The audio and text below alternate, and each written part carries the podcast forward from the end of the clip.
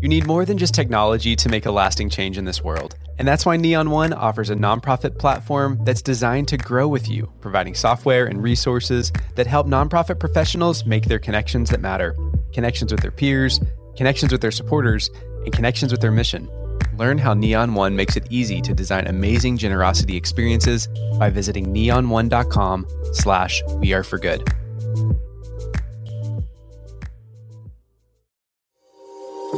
Hey, I'm John. And I'm Becky. And this is the We Are for Good podcast. Nonprofits are faced with more challenges to accomplish their missions and the growing pressure to do more, raise more, and be more for the causes that improve our world. We're here to learn with you from some of the best in the industry, bringing the most innovative ideas, inspirational stories, all to create an impact uprising. So, welcome to the good community. We're nonprofit professionals, philanthropists, world changers, and rabid fans who are striving to bring a little more goodness into the world. So, let's get started. Becky, what's happening? It's a good day around here. We have somebody on the podcast we have been wanting to befriend and learn from Serious. for months. I was thinking of that song like we knew you lo- we loved you before we met you kind of vibes because we're we're talking with Meena. We've been following her in her work and like she's just as warm and just as incredible as we suspected from following her work, but I am hugely excited to introduce everybody to Meena Das today. She is all about people. She's all about threading the humanity into data, something that's often not linked together. And she is going to walk with us very gently because you know we need a helping hand when we're talking about data. But we're going to lean into this discussion today about how can we center equity and inclusion? How can we center these community centric principles in our work and just how we can do that really ethically at the same time? And so let me tell you a little bit about Meena. She is the founder and data consultant. She's a trainer. She's a data ethicist, which is an incredible thing that I want Love you to unpack that. with us. All in her consulting practice called Namaste Data. Got to be like the best name ever. She specializes in designing and teaching equitable researching tools and analyzing engagement. And she just pre- appreciates spending time outside of her work as a mentor to immigrants. So you are just like an incredible human being, my friend. Yes. Um, she's going to walk us through a little bit of her recent projects, but let me just say this: if you're not following Meena on LinkedIn, stop what you're doing. Actually, you can multitask when you're doing this. Find her because she's going to just provide this buoy to your feed of just seeing people and recognizing people and making you feel really taken care of in your journey and learning a lot of cool stuff along the way too. So, Meena, get in this house. We're so delighted to have you on the podcast. Thank you so much for having me. And I'm so glad this is being recorded. This is going to be official so I can like, you know, take all these good things you both said about me for my rainy days. I love it. Thank you so much for having me. Well, we mean them. And we are just excited to hear more of your story too. I mean, like Becky said, we've followed you for a little bit of time now and just love the work that you're leaning into, but kind of back us up. Like before you got into this work, what led you into this really interesting journey? And tell us about growing up and all those things. Absolutely. So I usually start with my story from where I grew up. And I grew up in India. That's where I'm from. I'm a first generation immigrant from there. I moved about six years ago to States and from States to Canada. And in India, my dad works in bank. I grew up in a middle income household um, and a family of four. I have a brother and it was lovely. And, but we moved a lot. We moved every city almost. That is a lot every four years. So I, by the time I was 20, I had moved to like 10 cities in 20 different states. It was a lot. It was a lot. And we didn't even have Facebook or phones back then. So mm. only connection was if you are in person right now making friends because there was no other way in keeping connections other than to write letters and sending it by pigeon. And I did neither. So the, the way it happened was I started to learn about different people moving from city to city, state to state. And by the time I was 20, and I have always been a tech person, I have finished my first um, master's program about 16 years ago and got into my first job as a tech person with people. And uh, I started my own school, and my school was for sexual assault um, victims and ex-incarcerated people. I um, I got to know India have a lot of has a lot of people, and there is something that I felt like every person has potential, and for one reason or other, we don't get to our potential. And I only wanted to show them that they still have a lot to do. And it was my way of making sure to include them in the things that I have learned. So I started to teach computers, the basic stuff, um, just giving them a different kind of a purpose, a different kind of a reason to connect with each other. Um, and that really helped me. But at some point, I realized after running that school for two years and almost having my own little community of 100 people, I realized that I don't earn enough to sustain that school. And so primary reason of moving out of India to the States was to learn more, earn more, and hopefully go back and restart my school, which is still a dream and I still want to do it. And fast forward, I moved to States. I learned, got into my tech job in Seattle, but unfortunately, and this is the incident that I use in my workshops as well. I met an accident in the first three months of my first job in the States and lost my teeth. So right now you can see, I know the listeners can, but you can see my teeth. Um, they are implants and it was a very tough time as, you know, a new person in the country with a temporary visa to figure out what's the healthcare situation and what's the legal situation. And I was told, okay, you know, this is between the office and this is between um, where you had the accident. Long story short, I realized that I became two data points. I became for the lawyers I was trying to take help from as my visa name, like a STEM EAD F1 kind of visa, but we can't help you truly because you are a temporary resident of the country. The other side was I became a case number, a nine digit case number for um, the, the department, the city, and they couldn't help me much either because of certain limitations. So I realized that even though I am two data points living in two systems, I still felt powerless. I still felt like I don't have enough to do something about it for myself. And it was tough being in a new country when you don't have family, you don't know much many people, you can't speak for three months.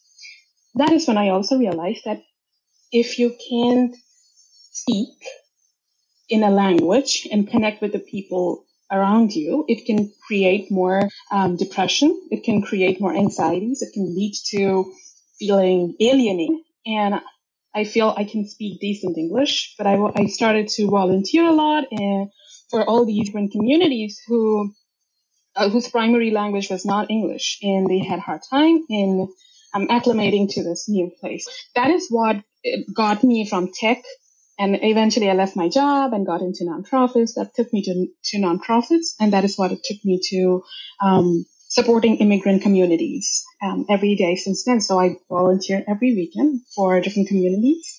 And that's kind of became my story. Um, how I moved from full time job to my business was, I think I would, I, I suppose we would have those questions. I started to realize we don't, we don't do enough with our data. We don't do right with our data right? I mean, we have these data points, and I'm sure we're going to talk about it. But I wanted to to talk about equity, inclusion, justice with data. And to do that, I needed to have an autonomy of a different kind, and that brought me to Namaste Data, my work today. Okay, I don't know what I thought I was going to hear about your journey, but it was certainly not that. And I just want to say, what a resilient warrior you are because the thing that just keeps striking me every time you pull out a layer of your story, whether it's, you know, traveling to 10 different, living in 10 different places to losing your teeth and not having a voice, it's that you have been searching for community.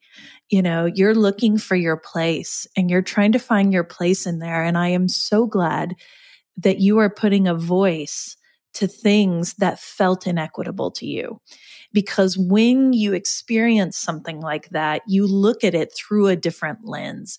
And I'm so glad we're talking about this today because I want to talk to you about people driven analytics. You were talking about, you know, I'm just a data point. And how do we go beyond the data points to actually see the human in the back of our data? This is such an important topic for us. One of our, you know, top nine trends of 2023 is human centric digital transformation. So, talk to us a little bit about people driven analytics and, and talk about your work around how you're humanizing data and what opportunities exist right now that for nonprofits to seize. You know, this question, it's this is feels like my primary question I want to answer every single day, whether I'm writing a blog or whether I'm talking or whether I'm doing my workshops. It's always a good question. The way I would, you know, approach answering that question is we look at numbers in a very binary way, just like we see things otherwise in the world. We see it either when it comes to numbers. I've seen two kinds of people. One who either worship it, right? Who say, let's collect everything. Let's have everything in the database. And the other are, I'm not a data person. Oh, no, no, I'm not a numbers person. So it's either we are scared or we are worship, worshiping it. We don't have a balanced relationship with the data. And something that I'm realizing, um, and this is kind of my, my intentions for myself this year is technology, advocacy, and mindfulness. Something that I'm realizing this year is data is actually like salt in, in our kitchen. You know, it's part of everything, but it's treated like it's sugar. It's, it's treated like it's the most amazing thing right out there, but it's the fundamental thing. I love this analogy. Right? I mean, it's, it's, it's, yeah. it's treated like it, the data is the ultimate thing that's going to get us to some amazing magical outcome, but it is not. Data is an enabler it's there like a salt. It exists like salt. Nobody teaches you on a cooking show how to make salt because it's so fundamental. It's part of every dish right out there. It's same with, with data. It exists. We collect it. We know it's important, but it's not to be treated like it's that magical thing that's the ultimate thing where we start collecting everything. So humanizing, to humanize data, we need to shift our mindset around the word data itself. And once we start doing that, we would have better intentions, better clarity around who are we really serving our community, our people.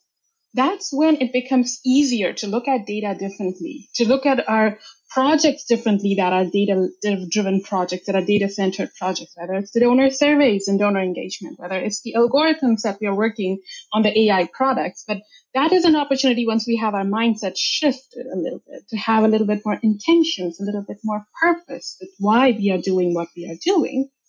Data becomes much more helpful. Doesn't remain that to be like that sugar. It becomes salt.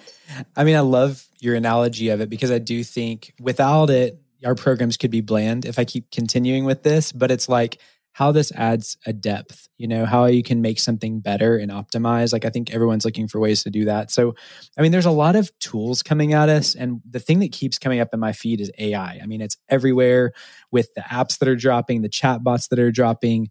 I mean, can you talk a little bit about some of the tenets now that we have this AI that's almost like this human and we are humans trying to interact with it. I mean, can we talk about some of that? And I'd love to tap your ethicist brain too as we kind of lean into how to how to approach it.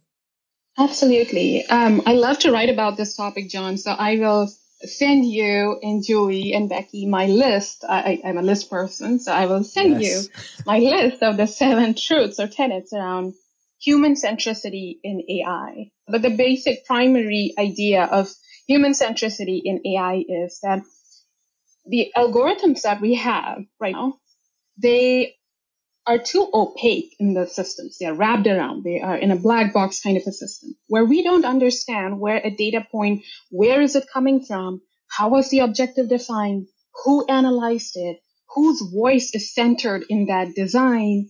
And then what are we going to do after it produces that AI software produces, that algorithm produces? And I'm going to give an example of that. I'll send you the tenets otherwise you know, some of these um, algorithm, consider an algorithm that will take all your data about your customers or let's say donors, anybody, your, your audience. It takes that data and then it segments it and gives you a list of this. These are your top customers. Go talk to them. This is kind of the, you know, a lot of products, that kind of segmentation, right? My question to those kind of products is these algorithms, just let's say data point A, B, and C right? They use us three data points to tell you who are your top uh, customers.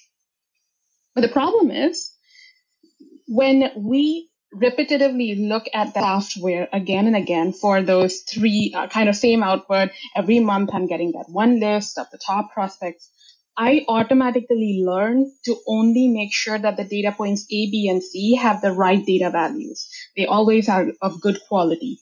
I ignore data points d and e which might also exist in that realm. I only look for it becomes becomes a behavior in the culture of the organization to always ensure have good data points underlying A, B, and C because you will get a list of all the best customers you want to talk to. That is the problem because we don't understand where that data is coming from, what other data points exist. I call that algorithmic behavior. It tr- teaches something, it becomes part of our behavior, and we want to serve it. At some point, the algorithms don't support us. We are, in fact, serving the algorithms itself to, to break that, we need this kind of these tenets where the algorithms are respectful. They're not perpetuating harm. They are not perpetuating any biases. It's not um, opaque.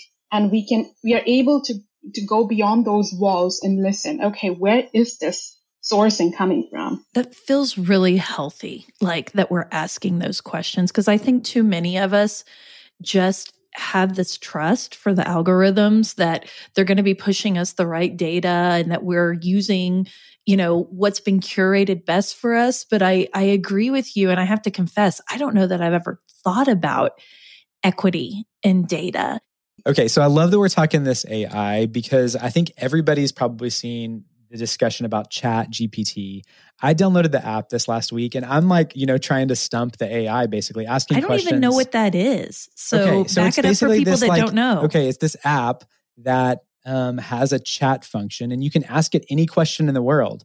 And i was asking it like hey what are some considerations for a fundraising plan and you ask it something like that and it gives you seven or eight bullets that seem well researched seem like kind of smart things that I would probably say on me showing up as like a B minus. I probably could tweak, you know, make it like an A paper, but it gives you a really solid start.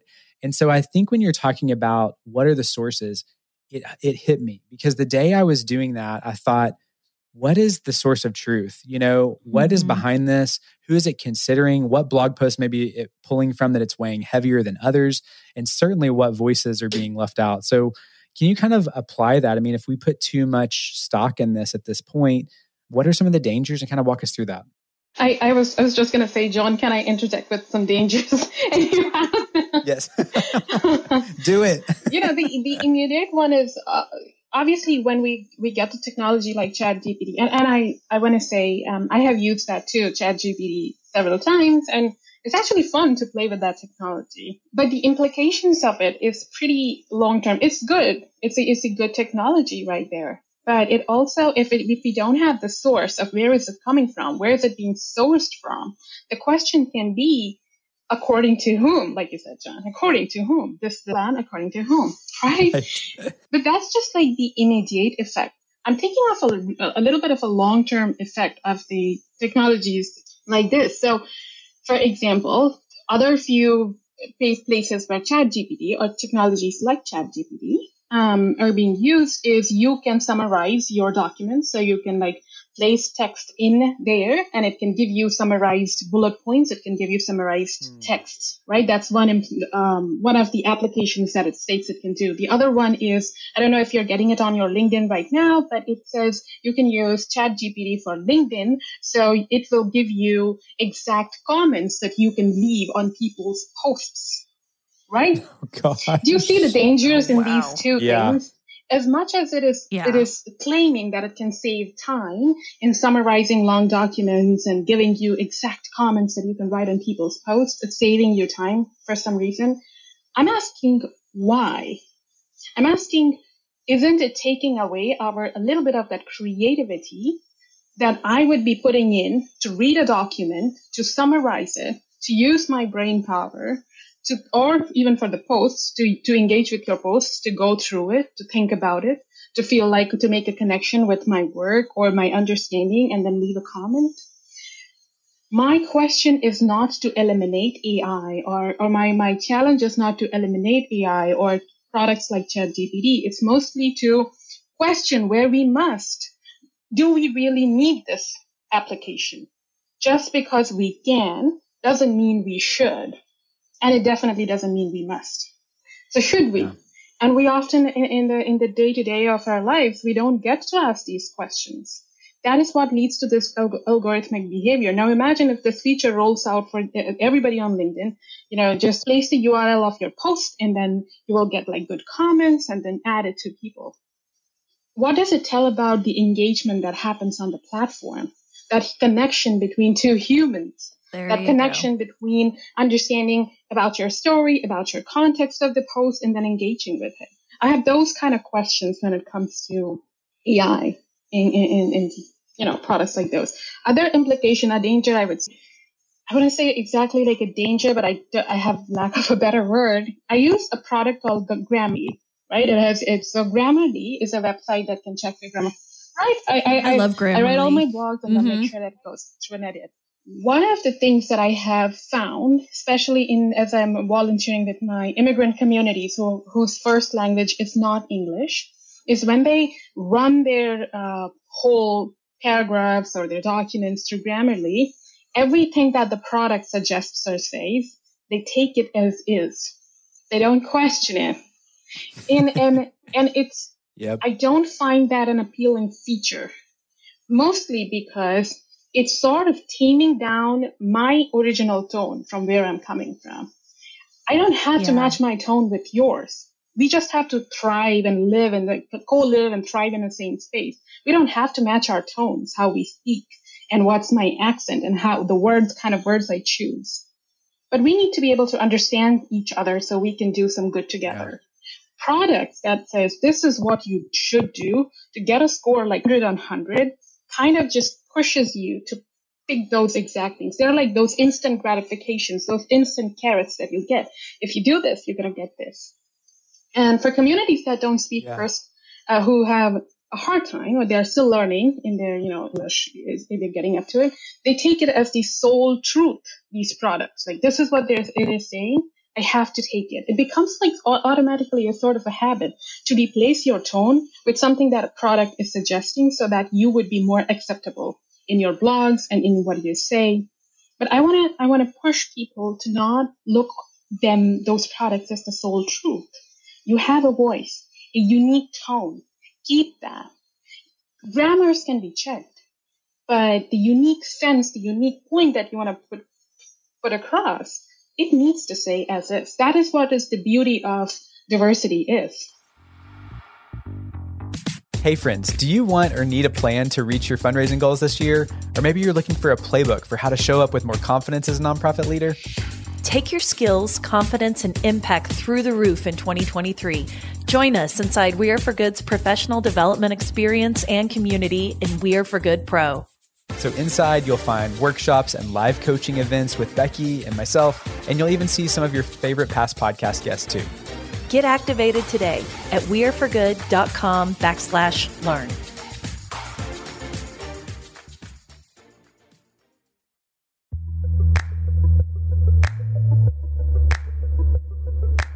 Taking a quick pause from today's episode to thank our sponsor, who also happens to be one of our favorite companies, Virtuous. You know, we believe everyone matters, and we've witnessed the greatest philanthropic movements happen when you both see and activate donors at every level. And Virtuous is the platform to help you do just that. It's so much more than a nonprofit CRM. Virtuous helps charities reimagine generosity through responsive fundraising, volunteer management, and online giving. And we love it because this approach builds trust and loyalty through personalized engagement. Sounds like Virtuous might be a fit for your organization? Learn more today at virtuous.org or follow the link in our show notes.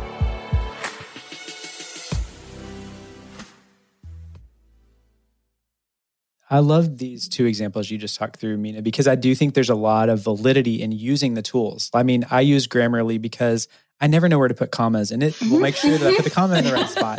Like there's a lot of great things that they can save you time and just people's attention and all that but using it with intention and not just yeah. taking it as gospel, you know, right out the gate, because we'd be, we'd be better off mm-hmm. looking at what is our retention. And I will also tell you, when I wrote We Are for Good's voice style guide, I had Grammarly on and it was lit up like a Christmas tree because I had so many things in our writing that were not complete sentences that were slang. You know, I'm using, you know, cheeky language and it's, mm-hmm. and I'm not going to Grammarly it mm-hmm. because We Are mm-hmm. for Good has a unique voice. And, and I say that in the context to everyone out there that's like, your organization has unique data points. Mm-hmm. The way that your donors move within your organization, the way they give, the way they communicate, the way they engage with you is going to be nuanced. And that is what AI mm-hmm. and these algorithms cannot pull, which is nuance. So I know you have this heart for the tiny nonprofit. You work with a lot of small shops. Mm-hmm. Talk to us about if somebody's kind of nodding their head with this, where is a place to start? Meena? How, where can we start? Yeah. Maybe like some advice for nonprofits specifically about moving toward human centric data this year, or maybe a couple of suggestions of where we can jump from with our own data today to start questioning these ethics. Yeah, I would say two places. It, it, it's two things that most organizations can start with. One is, and I'll take an example, start looking internally.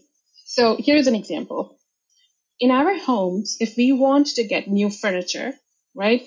Do we just go on a online platform and order like a table and a bed? Or do we start first with seeing where will we put it? What do we have? What do we need? Do we even have the space for that extra couch that I really want to buy?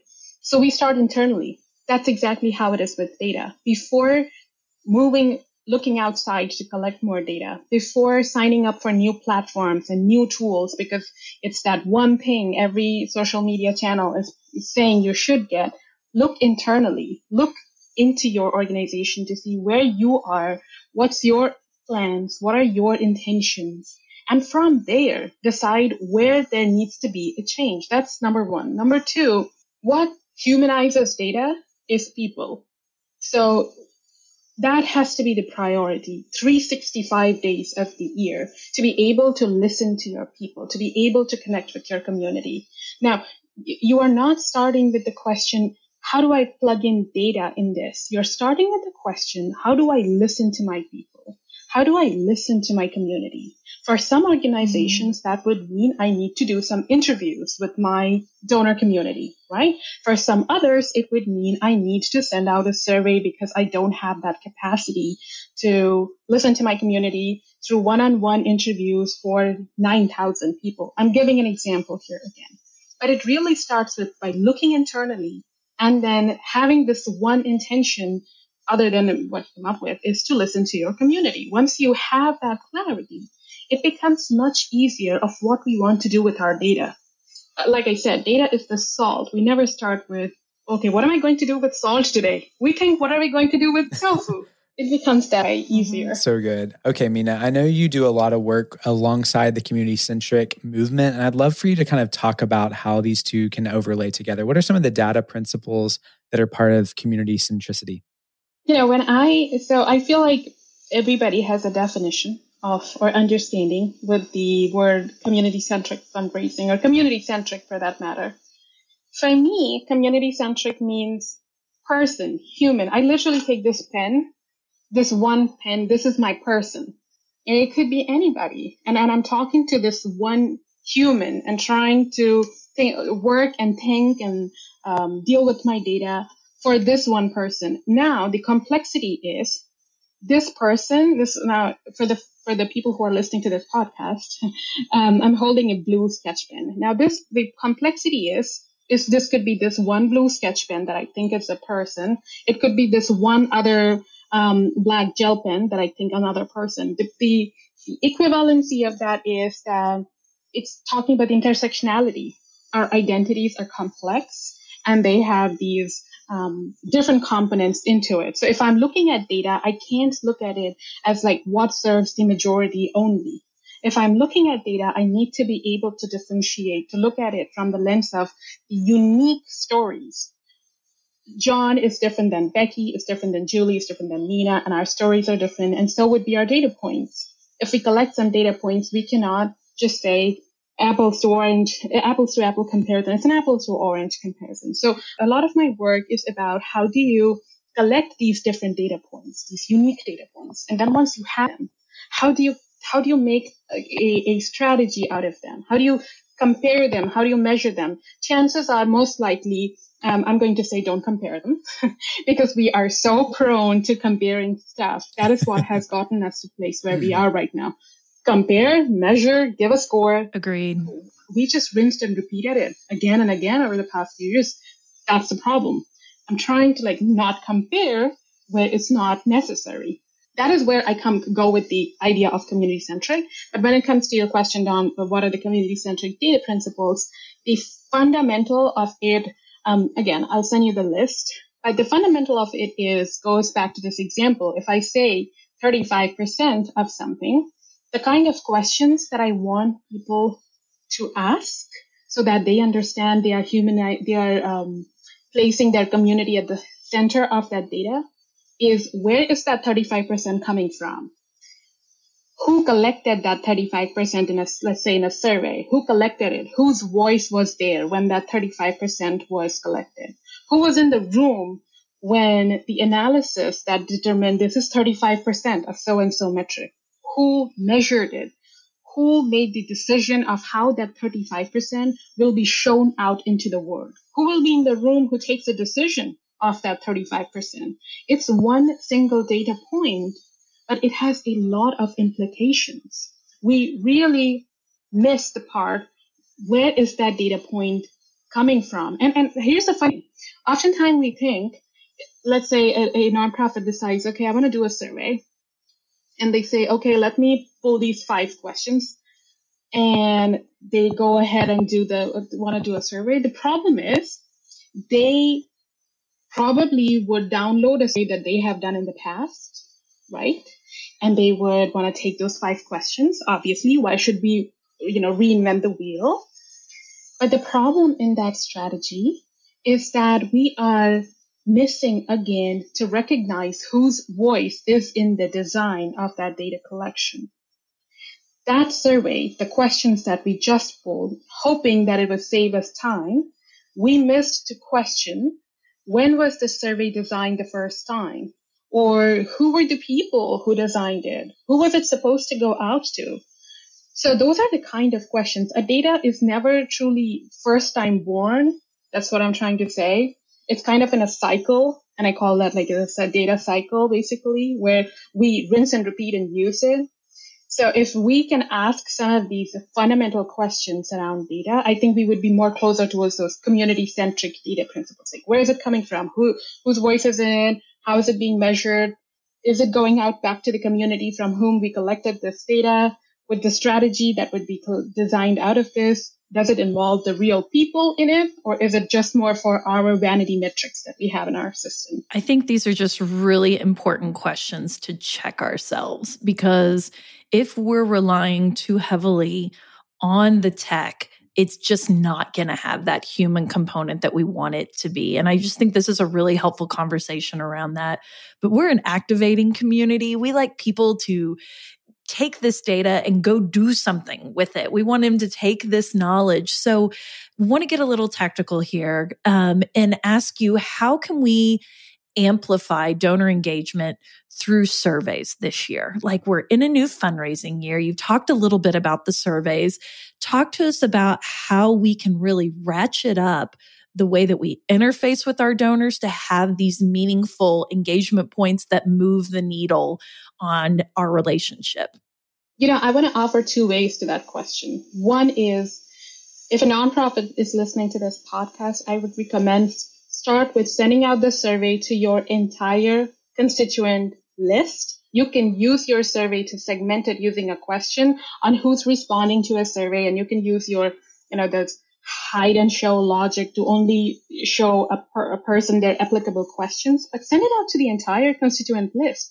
I have seen so often in my work of this consulting that organizations have, uh, nonprofits have their predetermined list. Like, I want to send the survey to these hundred people because, um, their capacities, maybe their capacities above so and so range, or they have given, we have predefined or predetermined that this is the list of people who would be good for the survey. I want to change that idea. I want to, I want to make nonprofits believe that everybody who is in their realm is their friend is there a potential supporter? Is there, whether they are a donor already, whether they are a, a volunteer, whether they are a um, past donor or a past um, community member, they are part of your community. So send out the survey, keeping a trust that you can get something super enriching when you hear back from them. There could be someone who lost connection with you for a few years and now you get to know that they are ready to, you know,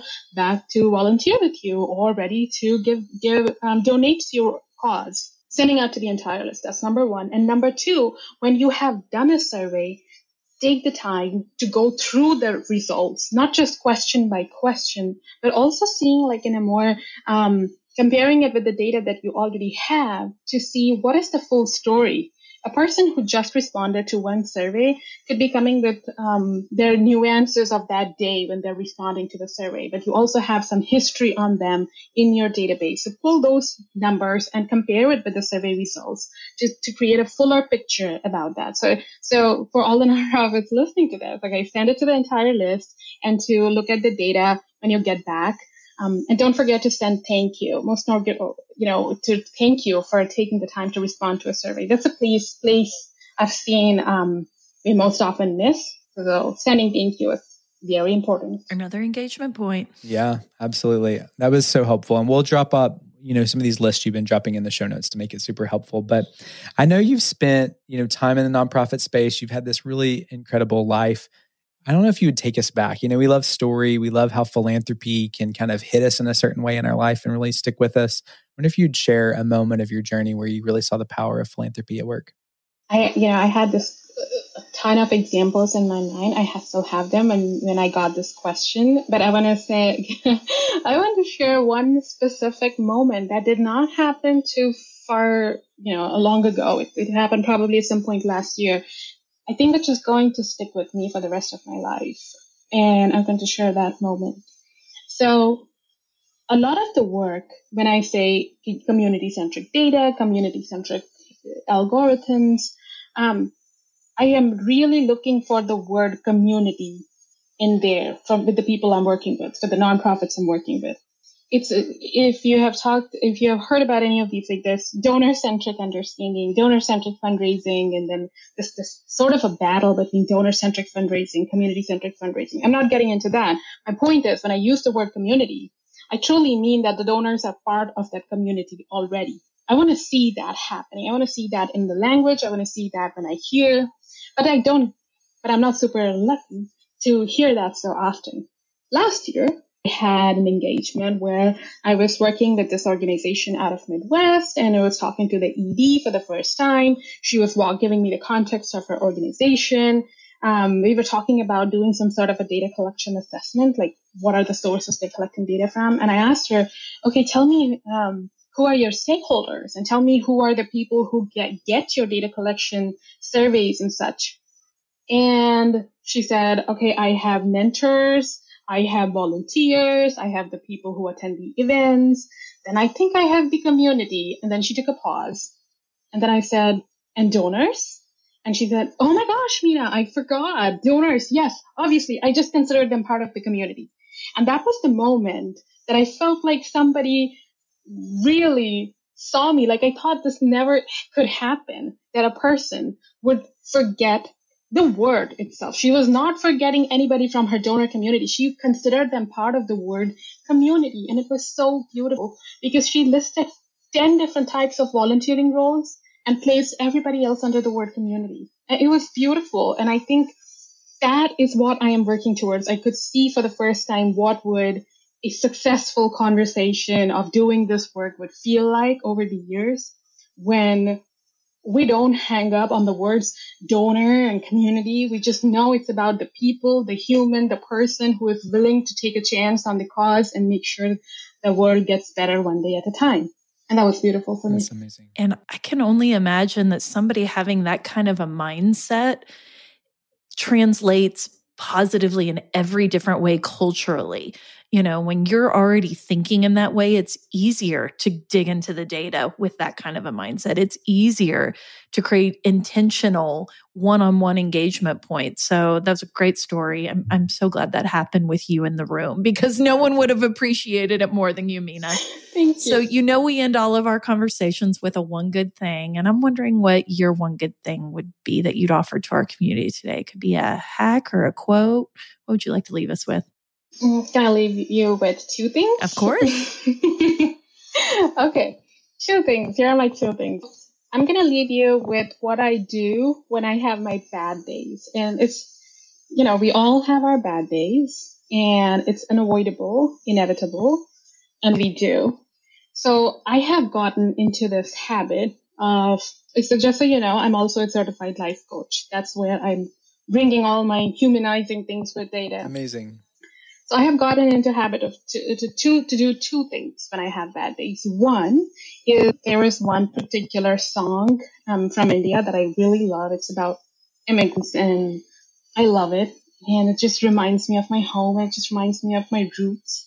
And I love on the bad days because it just tells me to remember my roots. I never want to forget where I'm coming from, where I grew up, what I'm bringing not a single day. And the bad days gives me another chance to remember, look where you came from. You have made a progress. You have made an impact. It doesn't feel at this moment, but look where you came from. Your roots are still there, strong and standing. So that's my one that I want to give. Find your song or find your thing that can make you feel connected back to your roots. Second is if I'm having a, ha- um, a bad day, I do deliberately something good. Like I'm, I'm trying to make this as a habit. So if, if I would either, um, you know, give to a cause that I believe in, or I would volunteer for a skills-based project of my three hours. If I'm having a hard day, there I'm volunteering for a three-hour data analysis for a nonprofit locally, just so I feel like this becomes like a habit that bad days do not end with something bad. It can lead to something good. I'm just not able to see the goodness today in that moment, and that's okay. But I am going to in the next course of set of days. I just have to believe. I'm I'm trying to bring back that belief in those bad days. So I'm gonna leave you with those two things. Meena, I mean, this is why at the intro we're like, you're our people. You know, you get the data side of the house, which we appreciate, but you're here for humans, you're here for community, and it just has oozed through this conversation. So, you know, people are going to want to connect with you and your work. I wonder if you would just share just the ways you show up and the services you offer and how people can find you online. Absolutely. I am available on LinkedIn and I'm trying to build an Instagram profile, but it's so tough to move into a different social media. um, but people can definitely reach out to me on LinkedIn or on my website. My website address is easy namaste data, N-A-M-A-S-T-E-D-A-T-A dot O-R-G. Namaste is the way we greet in India and data is my love professionally. So I wanted to meet my two loves, personal and professional.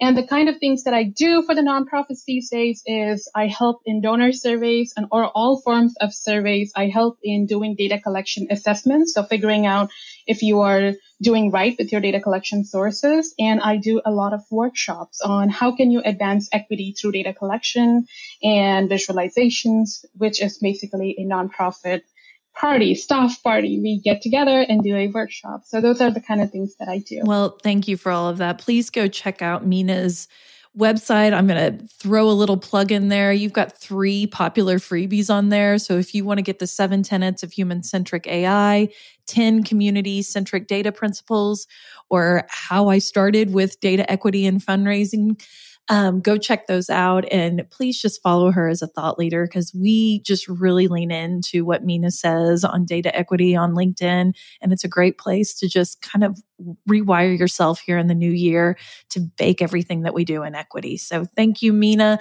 Thank you for bringing in your story and your culture and just rooting for you in all things, my friend. So grateful. Thank you. Thank you so much. Hey, friends, thanks so much for being here. Did you know we create a landing page for each podcast episode with helpful links, freebies, and even shareable graphics?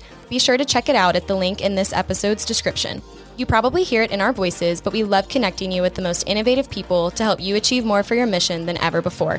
We'd love for you to join our good community. It's free, and you can think of it as the after party to each podcast episode. You can sign up today at weareforgood.com backslash hello. One more thing if you loved what you heard today, would you mind leaving us a podcast rating and review? It means the world to us, and your support helps more people find our community. Thanks, friends. I'm our producer, Julie Comfer, and our theme song is Sunray by Remy Borsboom.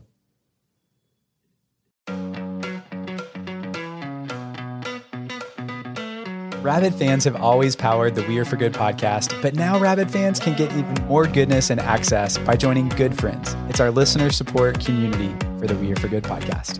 Good Friends comes with perks, exclusive episodes with John and I, including the Good Brief, our new monthly cliff notes of the greatest takeaways and lessons learned from that month, and exclusive AMA episodes where we answer your burning questions and tap our community of experts. Join now or learn more at weareforgood.com backslash friends. We can't wait to see you inside. That's weareforgood.com slash friends.